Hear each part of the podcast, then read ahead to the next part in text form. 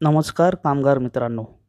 मी भूषण कडेकर स्वागत करत आहे तुमचे कामगारनामामध्ये.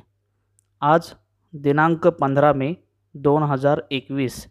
ऐकूयात आज रोजीच्या कामगारविषयक महत्त्वाच्या बातम्या संक्षिप्त स्वरूपामध्ये.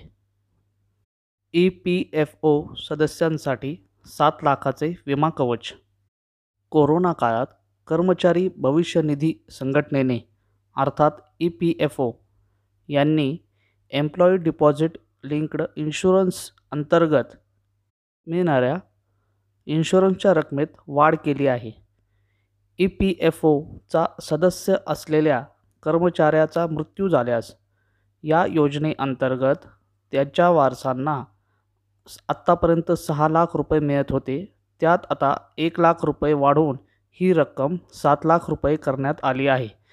तसेच याची किमान मर्यादा दोन लाख रुपये होती. ती वाढवून अडीच लाख रुपये करण्यात आली आहे. ऐकूयात पुढील कामगारविषयक बातमी. आशा व गटप्रवर्तक महिलांना कामाचा योग्य मोबदला द्या अन्यथा आंदोलन. महाराष्ट्रामध्ये सदुसष्ट हजार आशा व साडेतीन हजार गटप्रवर्तक महिला आहेत. आज भयानक वेगाने कोविड एकोणीसशे सात वाढत चाललेली आहे. यामध्ये एक हजार लोकसंख्येसाठी एक अशा महिला याप्रमाणे काम करते.